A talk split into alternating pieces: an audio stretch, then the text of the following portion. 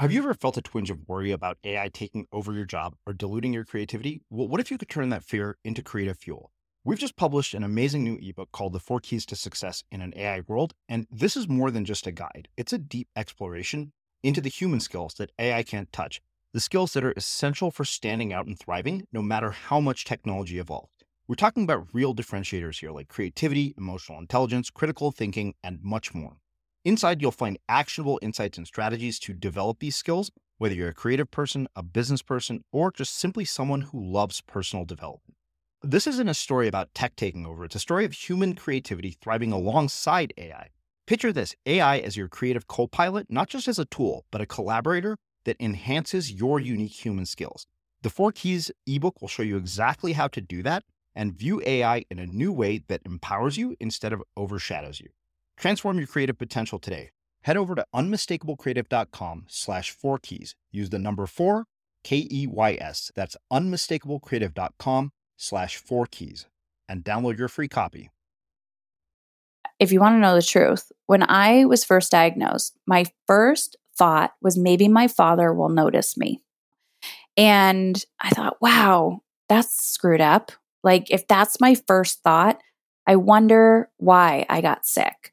So I was so into personal development before. So I did have some self awareness. When I say self awareness, I feel like probably didn't have much, but I was aware that your thoughts can create your reality, that emotional trauma can be stored in your body, and that can cause dis-ease in your physical body, right? So when that happened, I remember thinking, okay, that's screwed up. I got to work on that. My second thought was, I feel guilty for being sick. I feel like I screwed up my children already. I've put this trauma inside of them. Now they're gonna be like, oh my gosh, my mom's dying. How's that gonna affect their future? When I got past all that stuff and went through a lot of crazy stuff, some of it I talk about on my TEDx talk called Dying to Be a Good Mother, I really got to this point where I realized I wasn't afraid of dying. I thought I was. I thought, oh my gosh, my children need me. These people need me. What if, what if, what if? When I got really, really quiet with myself, I was terrified because I didn't know how to feel alive. I had no idea how to actually live my life because I was so conditioned to believe as a woman and a mother that if I felt good, that was selfish. That was my true core belief.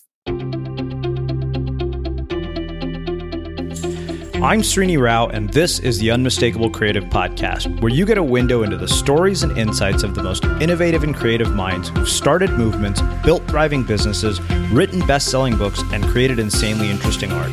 For more, check out our 500 episode archive at unmistakablecreative.com.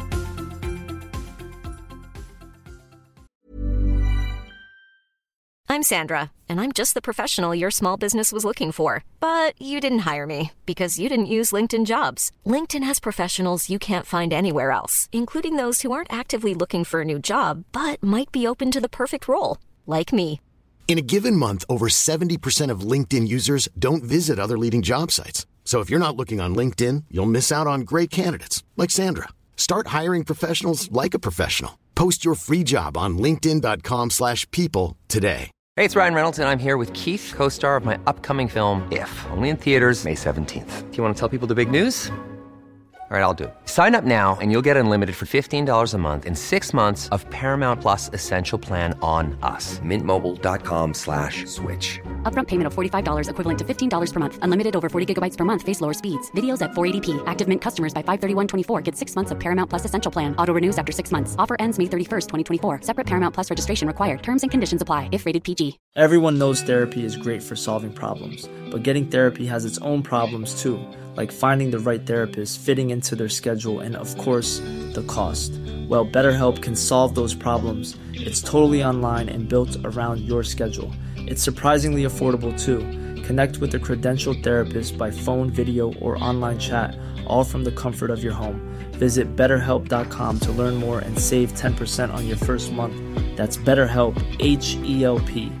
Quality sleep is essential. That's why the Sleep Number Smart Bed is designed for your ever evolving sleep needs. Need a bed that's firmer or softer on either side? Helps you sleep at a comfortable temperature? Sleep Number Smart Beds let you individualize your comfort so you sleep better together. JD Power ranks Sleep Number number 1 in customer satisfaction with mattresses purchased in-store. And now, save 50% on the Sleep Number limited edition Smart Bed for a limited time. For JD Power 2023 award information, visit jdpower.com/awards. Only at a Sleep Number store or sleepnumber.com. One size fits all seemed like a good idea for clothes. Nice dress. Uh, it's a it's a t-shirt. Until you tried it on. Same goes for your healthcare. That's why United Healthcare offers a variety of flexible, budget-friendly coverage for medical, vision, dental, and more. So whether you're between jobs, coming off a parent's plan, or even missed open enrollment, you can find the plan that fits you best. Find out more about United Healthcare coverage at uh1.com. That's uh1.com. As creators, we're always on the move. Whether it's a live podcast event, a pop up shop, or a workshop, we're constantly interacting with community, and that's where Tap to Pay on iPhone and Stripe comes in. Imagine this you're at a live event, a listener loves your merch, or a participant wants to sign up for your course on the spot. With Tap to Pay on iPhone and Stripe, you can accept their payments right there and then, right from your iPhone, so there's no extra hardware or no delays. Total game changer. It's not just for creators, any business owner can do this. It's about making transactions smoother and much more personal, growing your business in your way.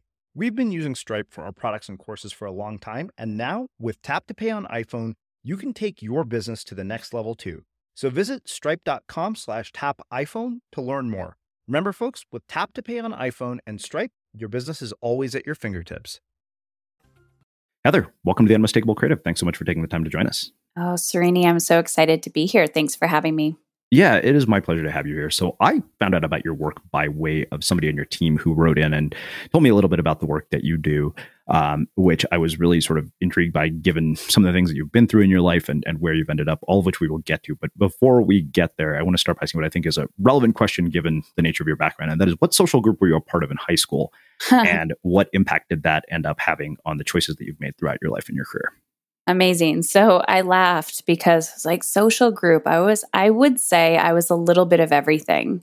And I found that I wasn't actually the most popular person, but I was friends with the popular kids. But I would see the ones that were the outcasts or the goths or whatever, um, was not athletic by any means. But I was the one who always kind of saw everybody, noticed mm-hmm. them, remembered them. Um, and kept my pulse on everyone, which is really interesting because then I went into social work. Mm. And I have a huge heart and love for humanity and just making sure that people feel seen, heard, and understood. And it doesn't yeah. matter where you are in the world or what social group you're in, we all have that magic within us. And I, I didn't really know that I knew that back then.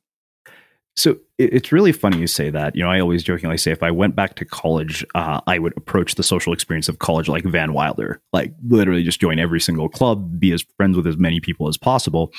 But I think high school is a time of like great insecurity for so many people. You know, like you know, especially when you get to that sort of junior high phase of uh, you know turning into a horrible human being that your parents wonder why they ever gave birth to, and largely i think it's, it's insecurity because you feel constantly judged and comp- you know as if you're comparing yourself to other people because there's a sort of artificial pecking order and so many people feel invisible and unseen. And you know as both a parent and somebody who had that sort of gift in high school to you know navigate you know multiple social groups how, what do we do about this? Because i mean the you know unfortunate result of this in my mind is that you end up with people shooting up schools. Yeah well, it's really interesting because you said gift, and I didn't see it as a gift back then because my part of my story being going through high school was I wanted to hide. I didn't see, I didn't understand what my life purpose was.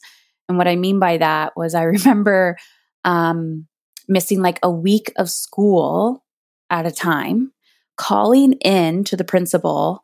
You know, when you call in and leave a voicemail and I don't know if anyone else did this, but I would pretend I was my mother and I would write notes and I would forge her signature. And then I, I, you know, they'd call me into the office and be like, Heather, we know what you're doing. And I'd be like, yes, but you don't understand. I give them the sob story. I'm like, my mother's a single parent. And I played the martyr and it worked really well. But inside, I had this deep sense of loneliness, this deep sense of what is my purpose in the world? So I could empathize or connect to that feeling.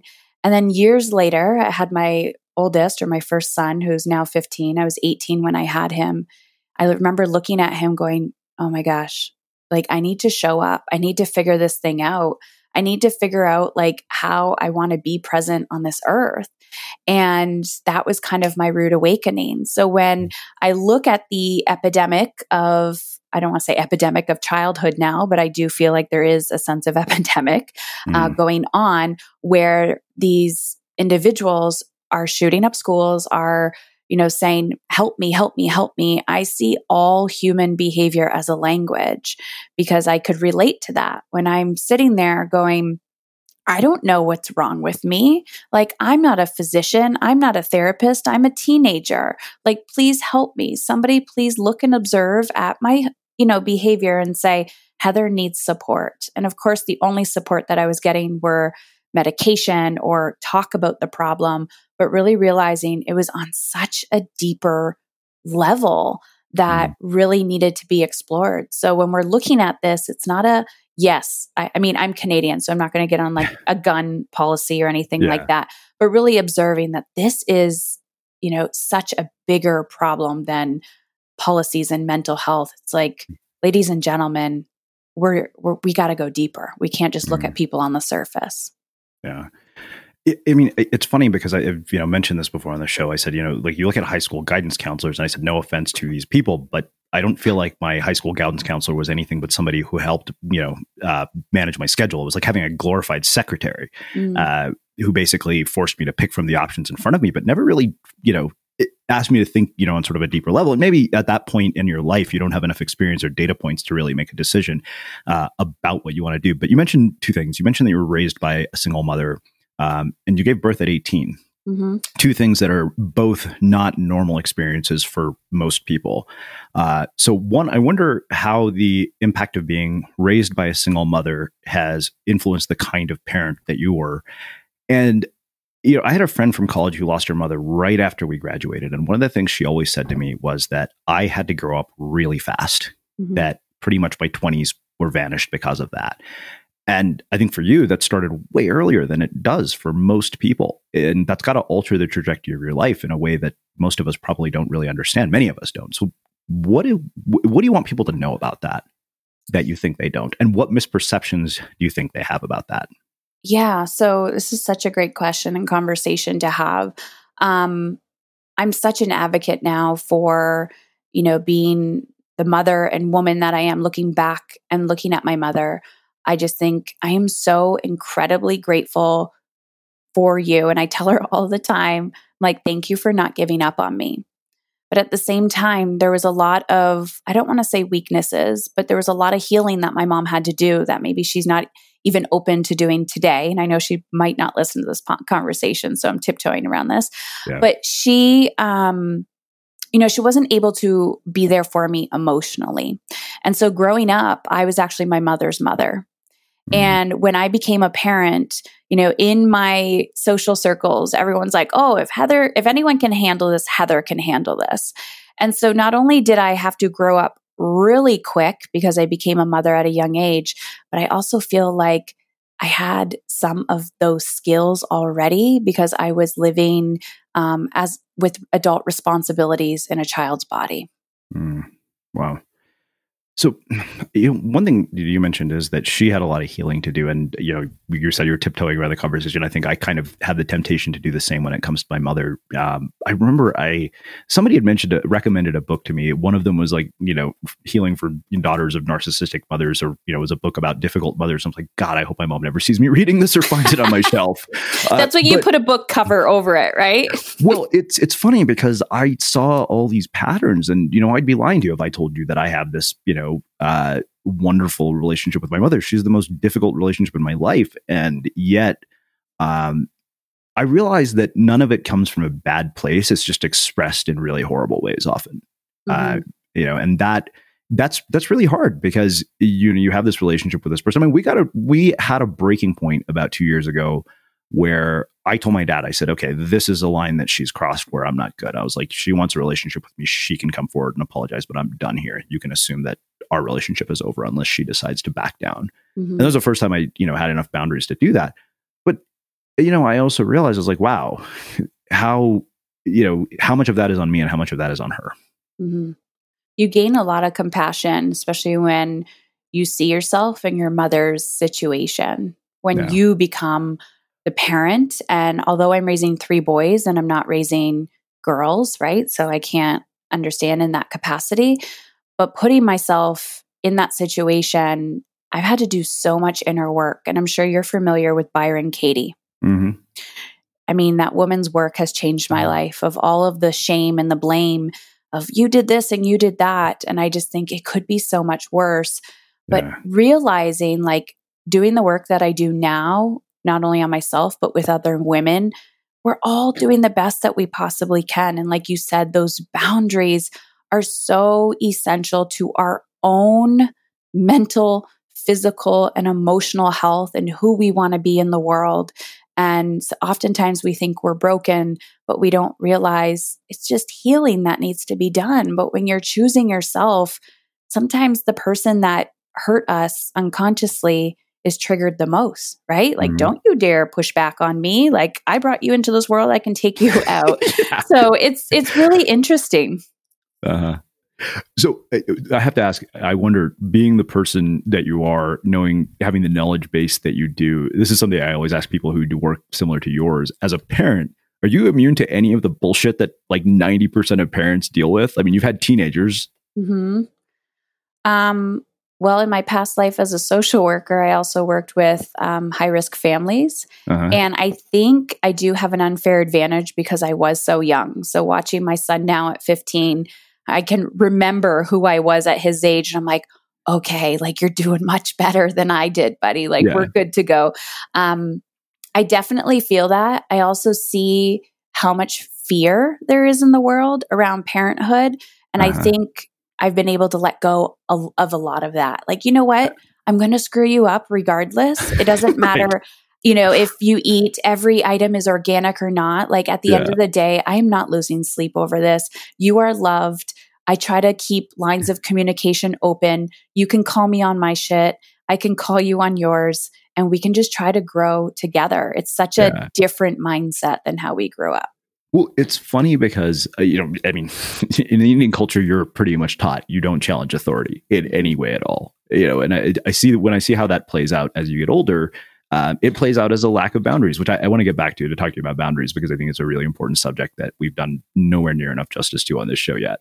Um, but I, the reason I, that, that came to my mind is I have a friend who's got a teenage got a teenage daughter, and I remember we were at the Super Bowl. I was like, "Wow!" I'm like, "Dude, she was like super pleasant that day, and she was really nice." He said, "Yeah, that's because we took her cell phone away for the weekend, so she played nice, but she's back to being this sort of demon spawn."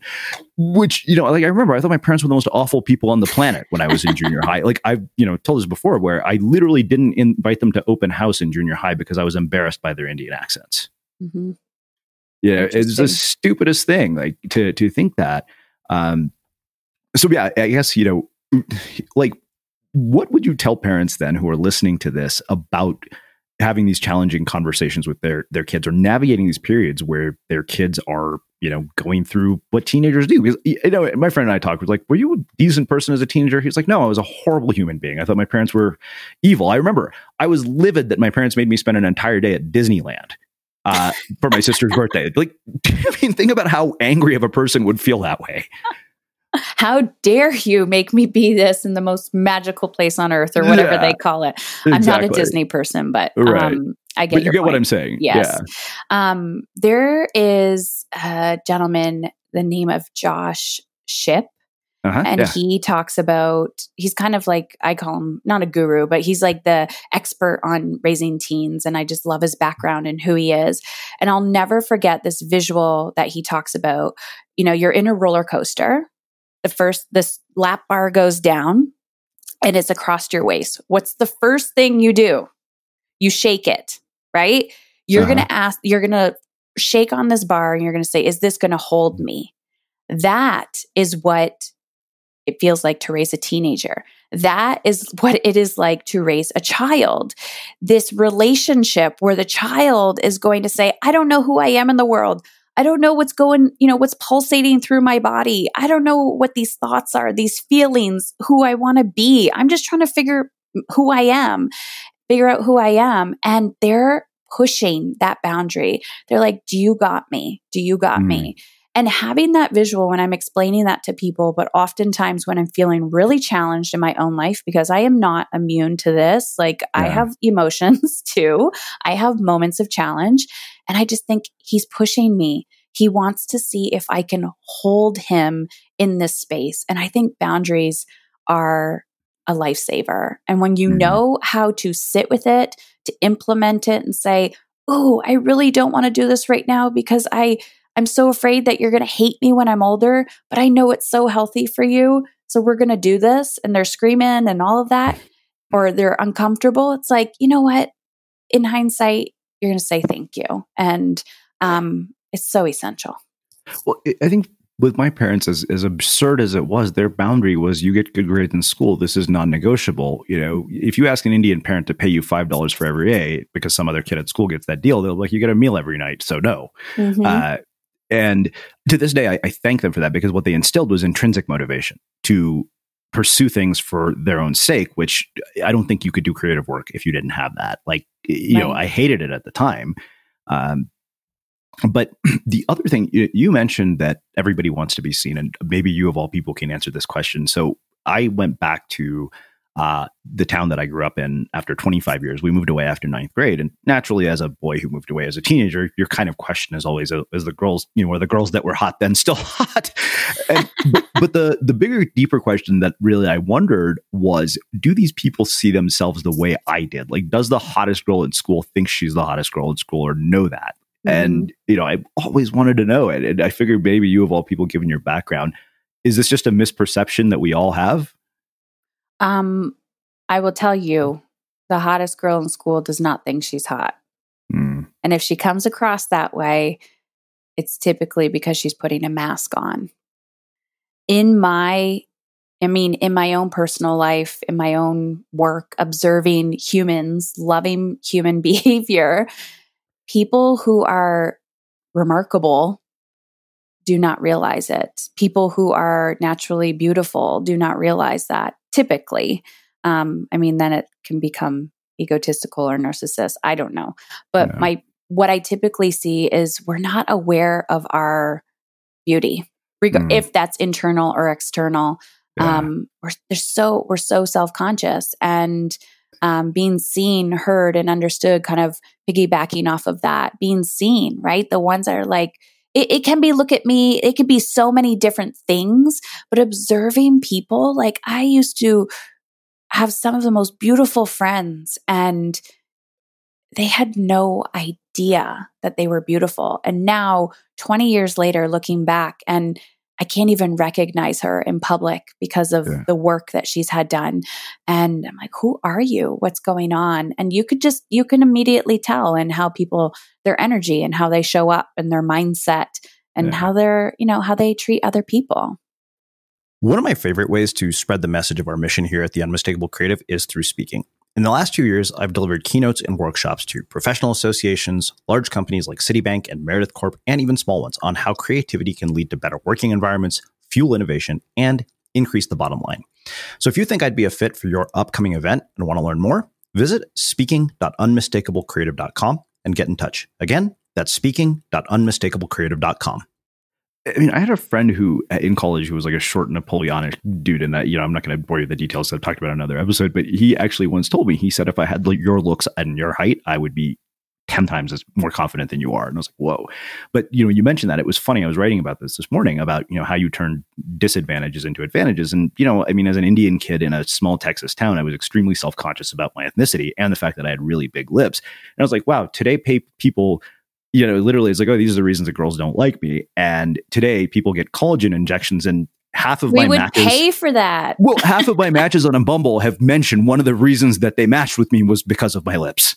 Interesting. like, you know, same same stupid thing, different perspective. You mm-hmm. know, yeah. Uh, Growing up, I had such an insecurity. So I have there's French in me. The French people are very hairy. And Mm. even though I'm blonde, it showed up. So I remember having this mustache as a child.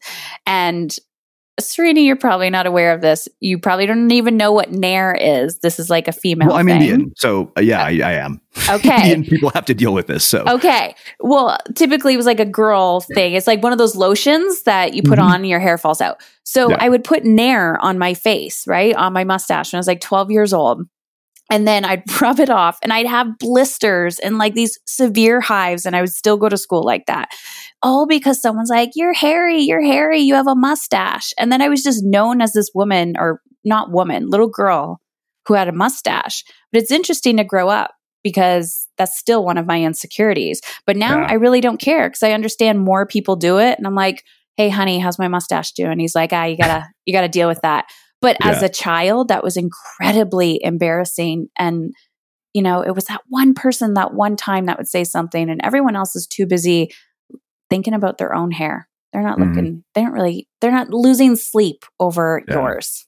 Uh, well, let's talk about your actual work. Like, what led you into social work? I mean, you know, if you have uh, a, a you know newborn as an 18 year old mother, you don't have the luxury of going to college or doing many of the things that you know most of us do in terms of a career trajectory. So, how did that lead you into social work?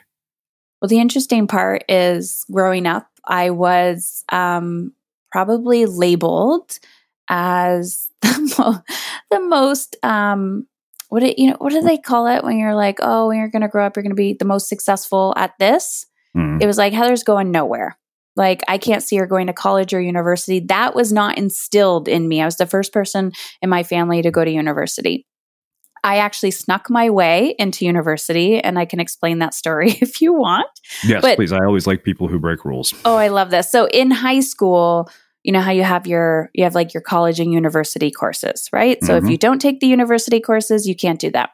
So I had Logan, had my son, and I thought to myself, okay, Heather, you have two paths. First of all, something just was birthed inside of me and I was using my anger to fuel my passion to live, my passion to just do better for my child. And I remember um, having this mantra like, do not become a statistic, do not become a statistic. So I could either go down the welfare path, I could go down the get a part time job path and go nowhere in life, or I can educate myself and be in tremendous student debt. And I chose to educate myself and be in tremendous student debt because I knew education would lead me somewhere in a more positive direction. So, um, went to college for a year and I thought, this is absolutely hilarious. I remember reading the textbooks because I didn't even, I barely made it through high school because I didn't read or apply myself. Reading the textbooks, and I would tell my mom, oh my gosh, do you know how much you can learn if you actually read a book? Like if you open the book and read it, she's Yeah. like, Yes, Heather, I could always see this potential in you. You just had to apply yourself. So, getting the little stars of hope, I kept continuing, you know, little by little. It was like that little engine that could. And what I found was, um, I'm like, okay, I could go down this college path, or I could attempt to do something I didn't think I was capable of doing, which was getting a degree in social work. So I applied to university and they said, Well, Heather, you don't have any prerequisites. So you have to wait till you're two years out of high school. And right now you're only um, like six months out of high school. So I'm like, Okay, that's fine.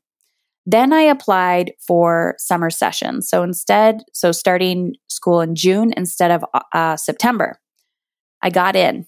After I got in, they said, Oh crap, you were supposed to start in September. It actually hasn't been two years. And I said, I know, but you let me in. I got to, I'm here now. You can't do anything about it. So I flew it, I flew by. I got a whole semester done. I jam packed my summer, which I do not recommend for anyone. That is formula for burnout. Yeah. And I was just so committed to never becoming a statistic. So I bought into the cultural hustle, and Mm. my life was my son and school. And I remember going to school, barely taking showers, kid vomit in my hair. And I was just so determined to become. Wow. It's it's interesting because I think we have this sort of culture of um, perpetuating this notion of you know hustle and grind like there is no tomorrow. Uh, yeah, you like I always say, you read Medium on any given day and you feel like the most inefficient human being on the planet with you know all this productivity porn. I know because I write a lot of it. So uh, I know because I write those articles. I mean, some of it is mine. I look at it, and you know, I I was the other day I was thinking because I've, I've been on a very long sort of Facebook hiatus for the last thirty days, and this is the second time I've done it. And what I was beginning to see is that wow, all of this media really has a huge influence on our own cognitive biases and how we choose to perceive our experiences and what we consider a measure of success and, and what we consider you know worth goals worth pursuing mm-hmm. and it's almost like you know the highlight reels of other people's lives are basically shaping our values which is terrifying. Um, so you know obviously given your circumstances i don't think you really had a choice. Um, but how do you think about that now? Uh, you know oh, given oh, that that's what you had to do to get there. Yeah I mean, in hindsight, and of course, if you're familiar, which I know you are, this whole personal development world, right? Personal yeah. development and coaching and productivity. And you can get things done so much quicker if you just follow my formula and my steps. Yeah. And I was also a huge fan of personal development. But of course, because of my perception and my lens and what I bought into, I was attracted to people who just go, go, go, go, go. And sleep is for sissies and don't worry about your health. You know, you can, you can take care of that when you're older. So I'm young. I'm going, I'm buying into all of this. And then at 27, which was six years ago, I was diagnosed with a stage four cancer. And I had three boys, or ha- I still have three boys, but my youngest was a year old.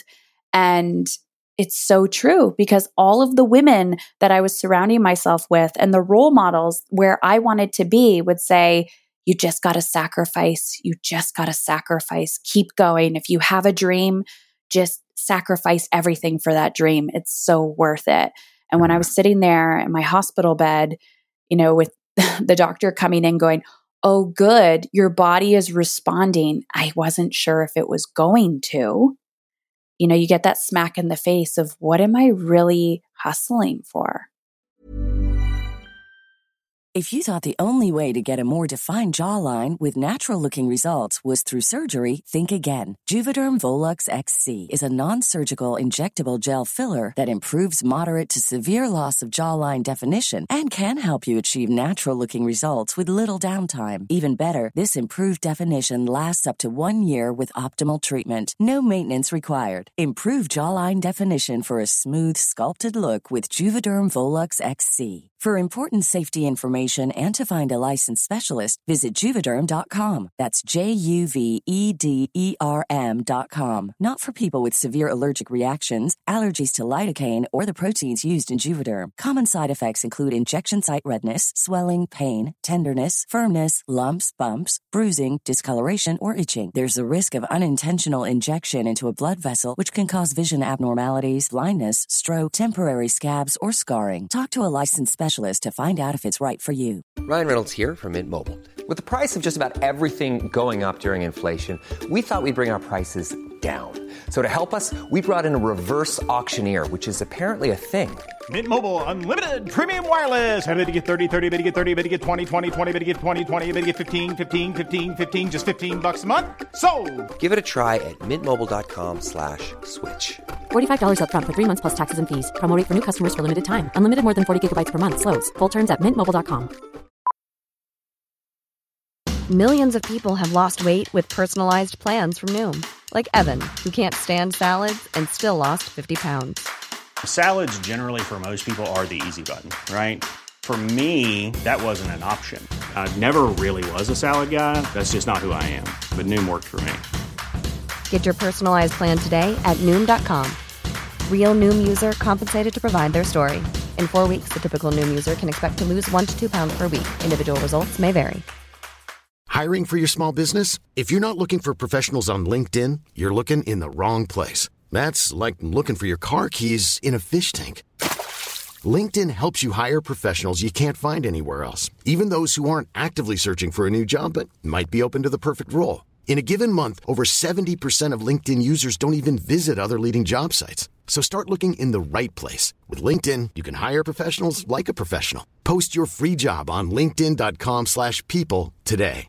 Quality sleep is essential. That's why the Sleep Number Smart Bed is designed for your ever-evolving sleep needs. Need a bed that's firmer or softer on either side? Helps you sleep at a comfortable temperature? Sleep Number Smart Beds let you individualize your comfort so you sleep better together. JD Power ranks Sleep Number number 1 in customer satisfaction with mattresses purchased in-store. And now, save 50% on the Sleep Number limited edition Smart Bed for a limited time. For JD Power 2023 award information, visit jdpower.com/awards. Only at a Sleep Number store or sleepnumber.com. Burrow's furniture is built for the way you live. From ensuring easy assembly and disassembly to honoring highly requested new colors for their award-winning seating, they always have their customers in mind. Their modular seating is made out of durable materials to last and grow with you. And with Burrow, you always get fast, free shipping. Get up to 60% off during Burrow's Memorial Day sale at burrow.com slash ACAST. That's burrow.com slash ACAST. burrow.com slash ACAST. Yeah.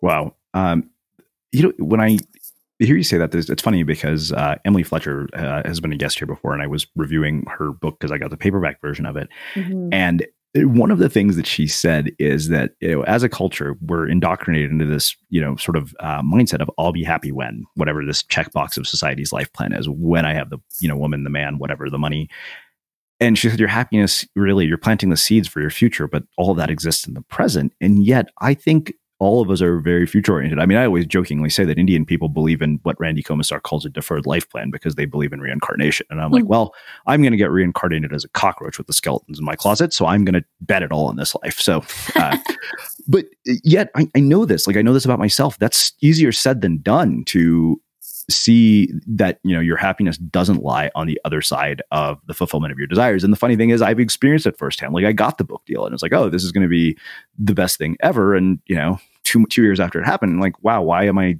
you know not on cloud nine? And suddenly my goalpost changes. It's like oh my friends are all best-selling authors so i'm the biggest loser at my publisher. Mm-hmm. you know? Mm-hmm. uh, so i mean how do you navigate that? Well it's been interesting because i'm actually going through the book process right now. And that yeah. in itself, I mean, when you're like, is this ego? is it not? What am I choosing? Um, that's been interesting. Or they want me to write this book. I want to yeah. write this book. Where's the happy medium? So, um, I mean, that's a whole nother conversation. Well, yeah, that's, but that's, uh, yeah. what I, what I had to really ask myself, I remember I was big, I was reading like Danielle LaPorte and Desire Map. And I know mm. she, like it's just new language, right? Everyone says yeah. the same thing in a different language, but how do you want to feel? And I ask that to so many people. How do you want to feel? How do you want to feel when you're parenting? How do you want to feel every day when you go to work? How do you want to feel in your marriage? How do you want to feel when you're having this conversation right here, right now? Right. So mm. that was like, that was the goal. Yeah. It's you know, how, what do you think the big book deal is going to give you? Mm-hmm. What's the feeling? Great. How can I create that sense of freedom and ease and aliveness and energy and lightness and impact right here, right now? Uh-huh. And when I started having that mindset, it was such a game changer because I was doing everything on a daily basis. Go for the walk, go for the run, invest in this, do that. Make sure you're fueling your body with healthy food. And then here I am, energized and alive while I'm going and pursuing those quote unquote goals. And I'm yeah. like, it's it's the best of both worlds, but I had to reprogram myself. Yeah, well, it, it's funny because you know I, I, I talked to Emily last year sometime, and her book, yeah, I think was on the New York Times bestseller list literally within days of it coming out for damn good reason. It's a wonderful book. Like I think she decoded the entire process of meditation in a way that I'd never seen done before. And um, when I got it, you know, my roommate started picking it up because he's interested in doing similar work, and uh, I, I took it from him and I started reading it again. And I'll be very transparent with you and tell you the one reason I I emailed her right away said, hey, my uh, meditation course access expired. Can you guys give it to me again? Mm-hmm. And the only reason is because I read this one line in the book about one of her uh, students who went from being eighty thousand dollars to debt to one point two million in one year. And I was like, you know what? That's it. That's my selling point. If that's what's going to get me to do it, so be it. Yeah. Uh, but I think maybe I'll find something else on the other side of it. Hmm. I mean, that's the buy-in. we Yeah. all want to lose weight. We all or not all of us, but we want to Yeah. feel good in our bodies. We want more money. We want whatever, but it's always the feeling you're after. It's not the actual money. Yeah, well, I told you. I mean, I was joking. I put a, a post on Facebook saying that if I wrote another book, you know, given that everybody wants to put "fuck" in the title of their book covers, mine would be called "Fix Your Fucked Up Life: Make More Money, Have More Sex, and you know, uh, Be More Confident" or whatever it is. Yeah. And then Yeah. what would you tell them on the inside? That this is all bullshit. that there is no fix, and that you know you're searching for something that doesn't exist. I think humans are a perpetual work in progress. At least because I, you know, I somebody once told me when uh, we were talking to a vendor about translating unmistakable creative into like every language imaginable and she had listened to a few episodes and she was said you must be the most self-actualized human being in the world and i said no i'm the most screwed up human being in the world. This is why i have these conversations. I'm trying to fix numerous problems. Uh, you know i always joke like if i could actually implement the things i've learned from everybody I, I would be you know i wouldn't be human Yeah. And I feel like then you're all over the place Yeah. because, oh, you got to do it this way. And if you don't do it this way, like this is going to happen. And it's Yeah. just ridiculous. I'm like, who do I want to be? How do I want to feel? And a lot of times when I'm attracting, you know, clients and working with people, they're like, fix me, fix me. And I'm like, you're not broken. What do you want? I don't know. Tell me what to do. I'm like, no, Mhm. no. What what does that look like? Like what color do you want on your walls? Who cares what's in fashion this season? Because next season you're going to have to repaint. What Yeah. the heck do you want? You know, it, it's funny because uh, I, I just interviewed this guy uh, about his book called Think Like a Rocket Scientist. And one of the things he talked about was that, you know, we have this sort of tendency to copy and paste someone else's path to success. But then he said, go look at the outliers of people who've done things on the internet. And he gave me the example of Tim Urban, who, you know, went and looked at all the advice on how to build a blog or build a brand. It's like, you know, send out a newsletter, you know, once a week, whatever, you keep your blog post this length. And he literally did the exact opposite. He basically writes 70,000 word blog posts, send them out, sends them out infrequently. And Wait But Why is one of the most popular blogs on the internet. Mhm. I love but this. I think that we we look at authority figures and we don't question or even consider context, you know, when it comes to our lives. Like I have always told people, I said, you know, you really couldn't the danger in, in trying to formulate somebody's path to success is that you're not them. yeah. They're like you're the variable that will throw off the entire formula, and nobody seems to really think that through. Why do you think that is? Well, this actually brings me back to, or us back to the beginning of the conversation, like talking about our parents and Mm. thinking that they have all the secrets to success and that they actually know how to parent us.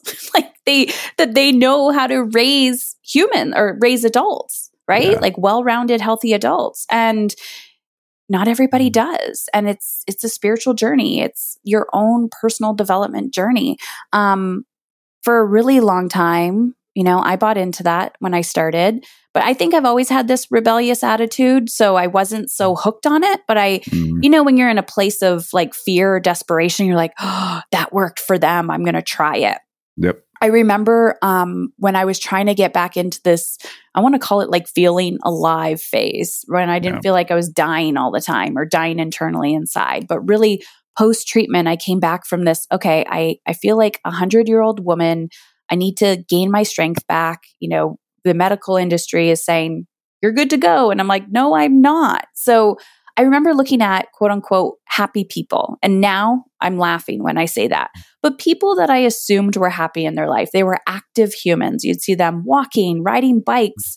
They'd say hello and wave at you, and they just had this positive aura around them. Now I know some people are fakers, but I remember thinking, okay, here they are in a coffee shop, in writing in a journal, sipping on a $10 latte.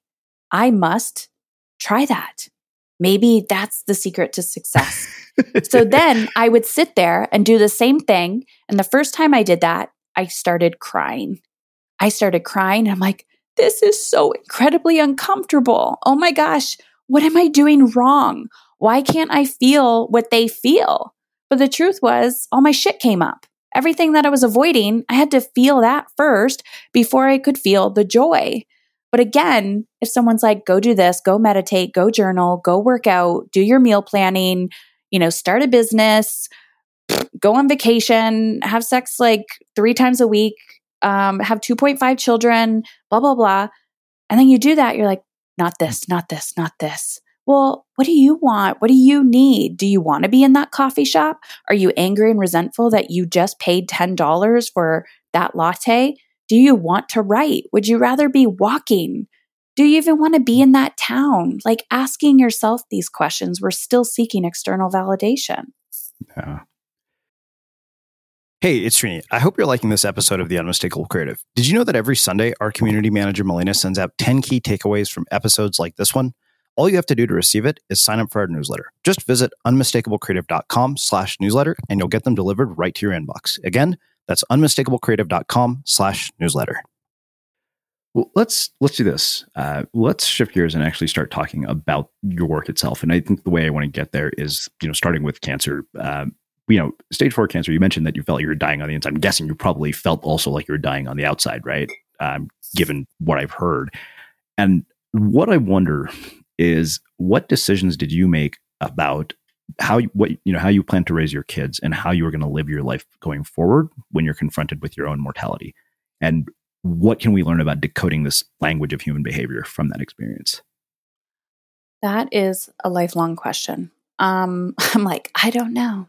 I feel like I've learned so much from the process. Um, first of all, I felt guilty. That was my first response. Actually, if you want to know the truth, when I was first diagnosed, my first thought was maybe my father will notice me.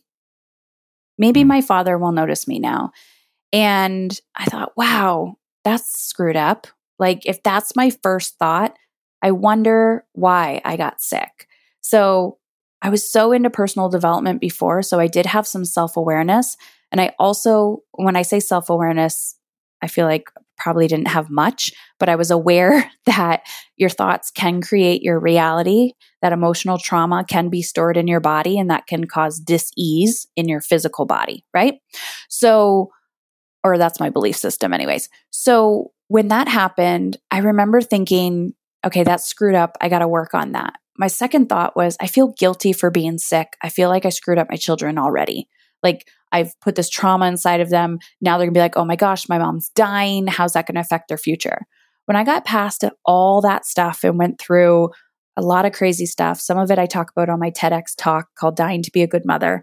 Um, I really got to this point where I realized I wasn't afraid of dying. I truly wasn't. I thought I was. I thought, oh my gosh, my children need me. These people need me. What if, what if, what if? When I got really, really quiet with myself, I was terrified because I didn't know how to feel alive.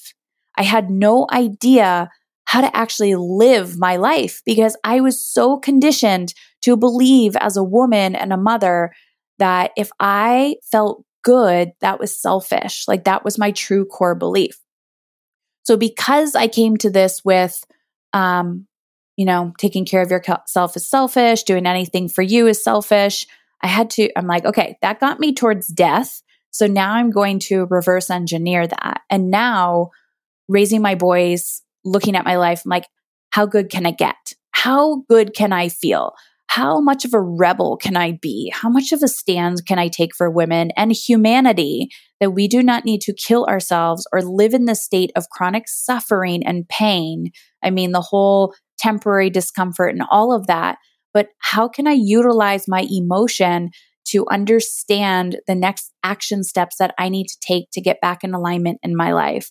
So when I'm parenting, I'm always asking myself, does this feel good to me? And if it doesn't, is it temporary discomfort, temporary pain, resistance that I need to get through? Um, but who do I want to be? I mean, from everything like the school system, how I'm educating my children to you know, I've created all this freedom in my life with my career, our relationships. My husband works for my company now. And here I am asking, um, feeling in a prison because my children go to public school. And mm. I'm like, no, heck no. If we can't do this, we're creating our own hybrid version of it. I did not create all this freedom so that you can be put on this conveyor belt um, to get you into adulthood to hate your life working nine to five. Yeah. Wow.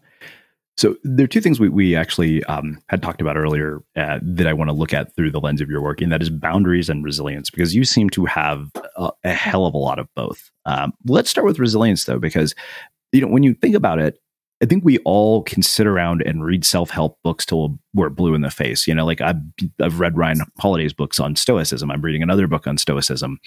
And I know myself well enough to know there are moments when the shit hits the fan and I definitely react instead of respond to the mm-hmm. circumstances. Uh, so, I mean, how do we decode this whole language of resilience? Hmm. Interesting. I feel like, I don't know. That's my first response. But the truth is, mm. I probably do know because I, I reflect back on my life and I think, I've gone through a lot of uncomfortable things, even in my childhood, early adulthood, late adulthood. And I came to this point where I said, enough is enough. I do not want to feel like this anymore. So, resilience to me, this strength, whatever it is, is continuously showing up for what is in front of you. So, being proactive instead of reactive, I can tell you nine out of 10 times well, maybe now it's probably one out of 10 times, but when I first started to develop the skill, it was 10 out of 10 times. I was always reactionary. I would read the book. I'm huge into conscious parenting. And then my child would say boo the wrong way, and I would react. And then I would feel guilty. And I'd be like, oh, what did you do? But I think for me, and I can only speak from my own personal experience, it is the determination or the perseverance to never give up. I have a very weird relationship with failure. Um, I do not believe in it. I do not believe that humans fail. The only time you quote unquote fail at something is when you quit. And is that necessarily a failure? So I'm chronically just, I guess I'm a lifelong learner. So mm. the first thousand times it may not have worked, but eventually something clicks. Does that make sense? Yeah, no, it really does. Well, let's talk about this idea of boundaries. I mean, I think that uh, what I got out of, I think, seven or eight months of therapy, uh, talking about previous relationships, parenting, somebody asked me, like, what is the most important thing you've learned about relationships from all the people that you've interviewed? And then looking at them through the lens of your past relationships, I was like, I had no boundaries. Mm. Really simple. I, I knew it. I, you know, stayed in situations where I was asked to pay for things that I knew I couldn't afford. So I credit carded an entire relationship um, with you know four hundred dollar dinners and you know fancy trips for you know things that I just did not have the funds for mm-hmm. um, because I was so afraid uh, that that person would leave. And I've had people leave because of money situations, mm-hmm. uh, which in a lot of ways, and that happened later in my life, and I reinforced that. But I realized more and more that wow, this is my own self worth here that's not intact. Oh man, yeah, I think it always comes back to us. Um, I I realize now I really value people who have strong boundaries because if you've ever been on the other side of it, it's incredibly annoying when yeah. people cannot speak their truth, right? Uh. So you're like, "Hey, do you want to come over?" or "Hey, are you able to look at this quickly for me?" I love it, especially team members, right? When you're building a strong foundation in your business yeah. or your relationships and that person's like, "Yeah, no problem, I'll get to it right away." And then secretly they're angry and resentful. I'm like, just speak your freaking truth. Like, speak your mind. What is it? But yeah, it always comes back to if I don't say yes, I'm going to disappoint mm-hmm. somebody. Mm-hmm. Um, and again, I had boundaries before, but I think I did it from a place of survival mode where I really was like, oh man, I can't say no to this. But then I'd feel guilty right? Like I'm yeah. not responding in those text messages. I feel guilty. I also grew up with not a lot of money. So mm-hmm. Um, I didn't have a lot to spend. I didn't really have much credit. So I couldn't be that person. So when I did start to have it, again, yes, I didn't have boundaries. I was giving it away, right? Because I'm like, I'm not used to this money. I'm not used to this money. So it always comes back to who do you want to be? How do you want to feel? It is so, it comes back to the, um, the roller coaster analogy yeah. Boundaries are so healthy. That's what stop signs are for. Well, so here's the funny thing is that I, think that the moment you lay down boundaries with some people, the hand first, you know, handful of times, it can be un- uncomfortable. Like I can tell you that that first girl that, you know, I dated for a year would have absolutely left if I told her I was like, you know what, you want these kind of expensive dinners. I was like, I can't credit card a relationship anymore. And I think you should leave. And she mm-hmm. probably would have. Um, and I think that there are other people who like they're so afraid of rocking the boat that and the thing is the first time it happens, let's say that you set a boundary and you express it and then whoever you've expressed it to has exactly the reaction you're talking about. They're negative. Mm-hmm. How do you navigate that dynamic? How much of that is based on your own issues? Well, the whole thing is based on our own issues, always. Yeah. Like how we experience life is from our lens. What I have discovered is the more I'm laughing because I used to be pretty like boom, boom, boom, like aggressive. And I think I did it kind of like if you went to the Humane Society and you saw that dog that was really, really scared and would bite you, right? Yeah. I was that person. And because I didn't know how to have like boundaries with compassion. So mm-hmm. now mm. when I can feel it's being pushed, I simply either, and I'm being triggered, I simply remove myself from the situation until I come back into my green zone. So I call like a trigger like the red zone. But when I come back into my green zone, I'm like, hey, thank you so much for the invite. Or, hey, sorry I didn't, or actually, I try not to say sorry. I'm working on that. Um, yeah you know, I didn't respond to your text message, your five text messages yesterday and the four phone calls because I was in a really important meeting. I hope all is well.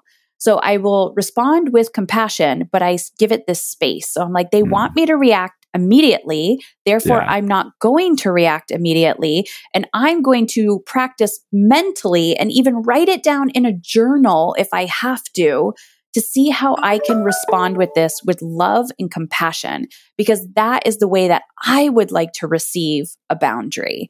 And that has been one of the most difficult skills that I've had to develop over the years.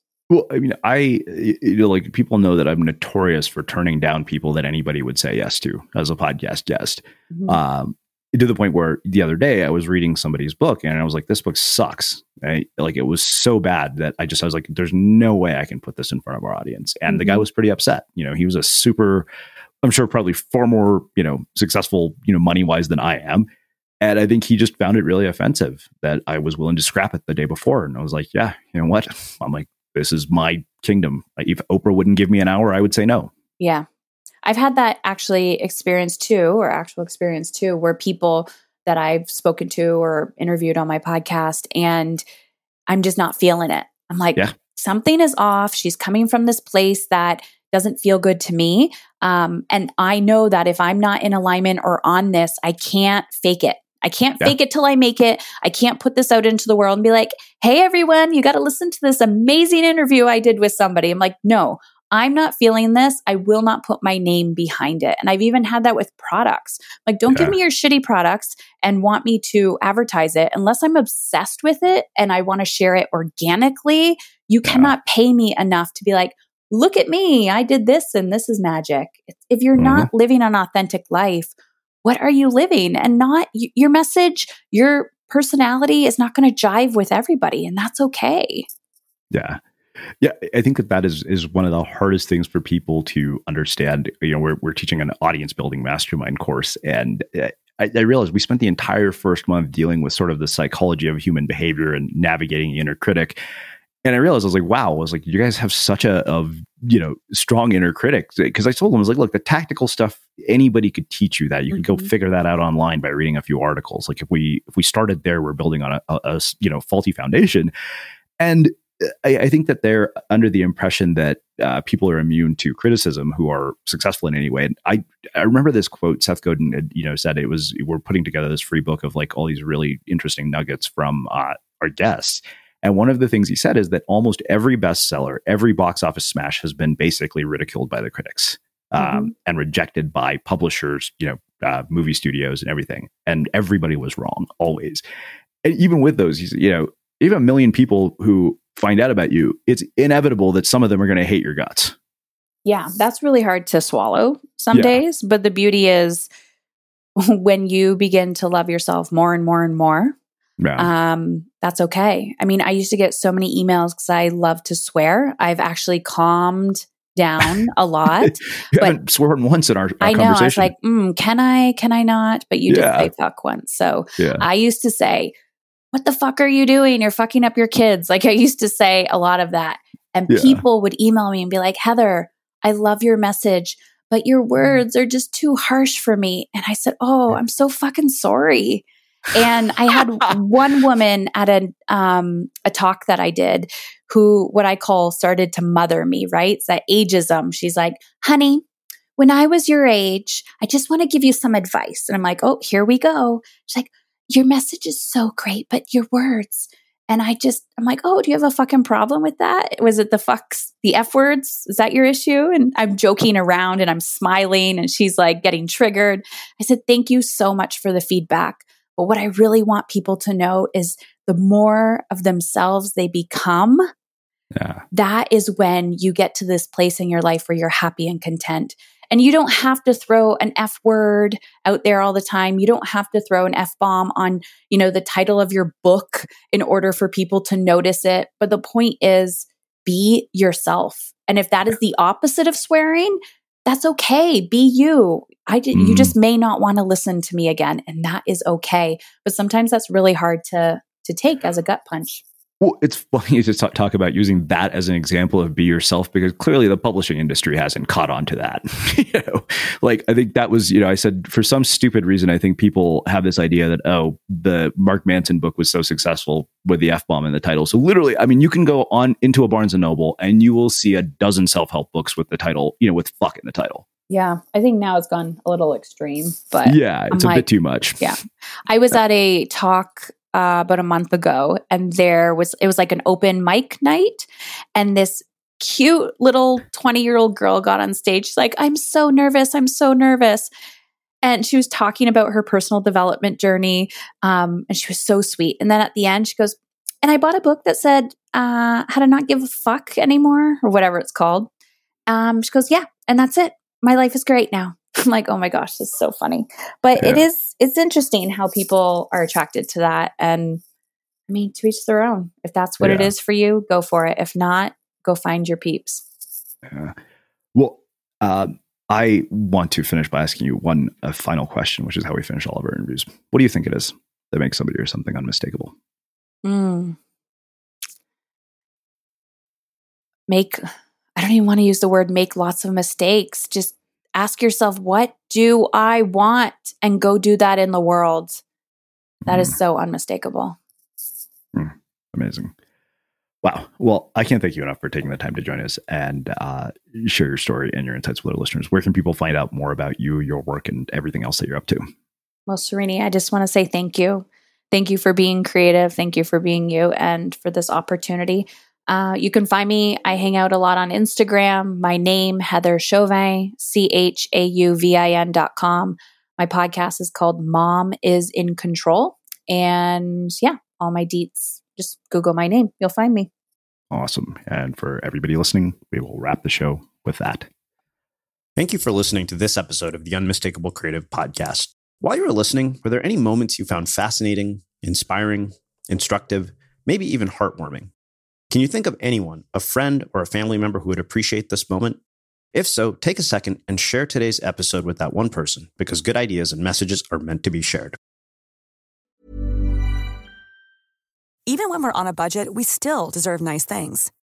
Quince is a place to scoop up stunning high end goods for 50 to 80% less than similar brands.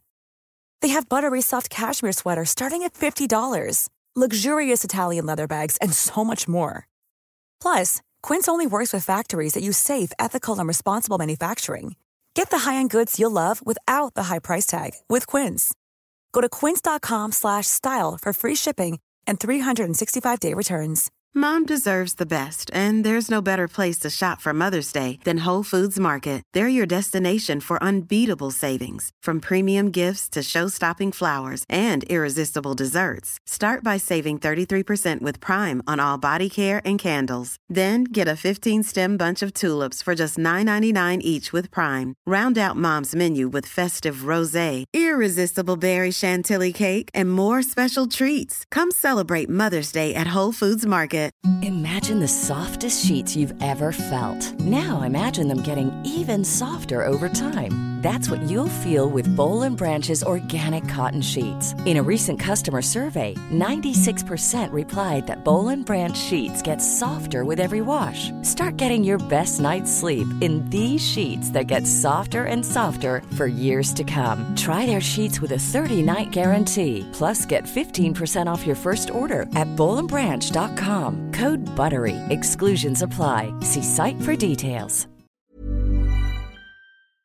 Have you ever felt a twinge of worry about AI taking over your job or diluting your creativity? Well, what if you could turn that fear into creative fuel?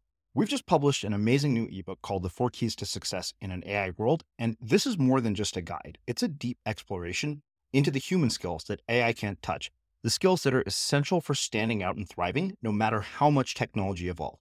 We're talking about real differentiators here like creativity, emotional intelligence, critical thinking, and much more.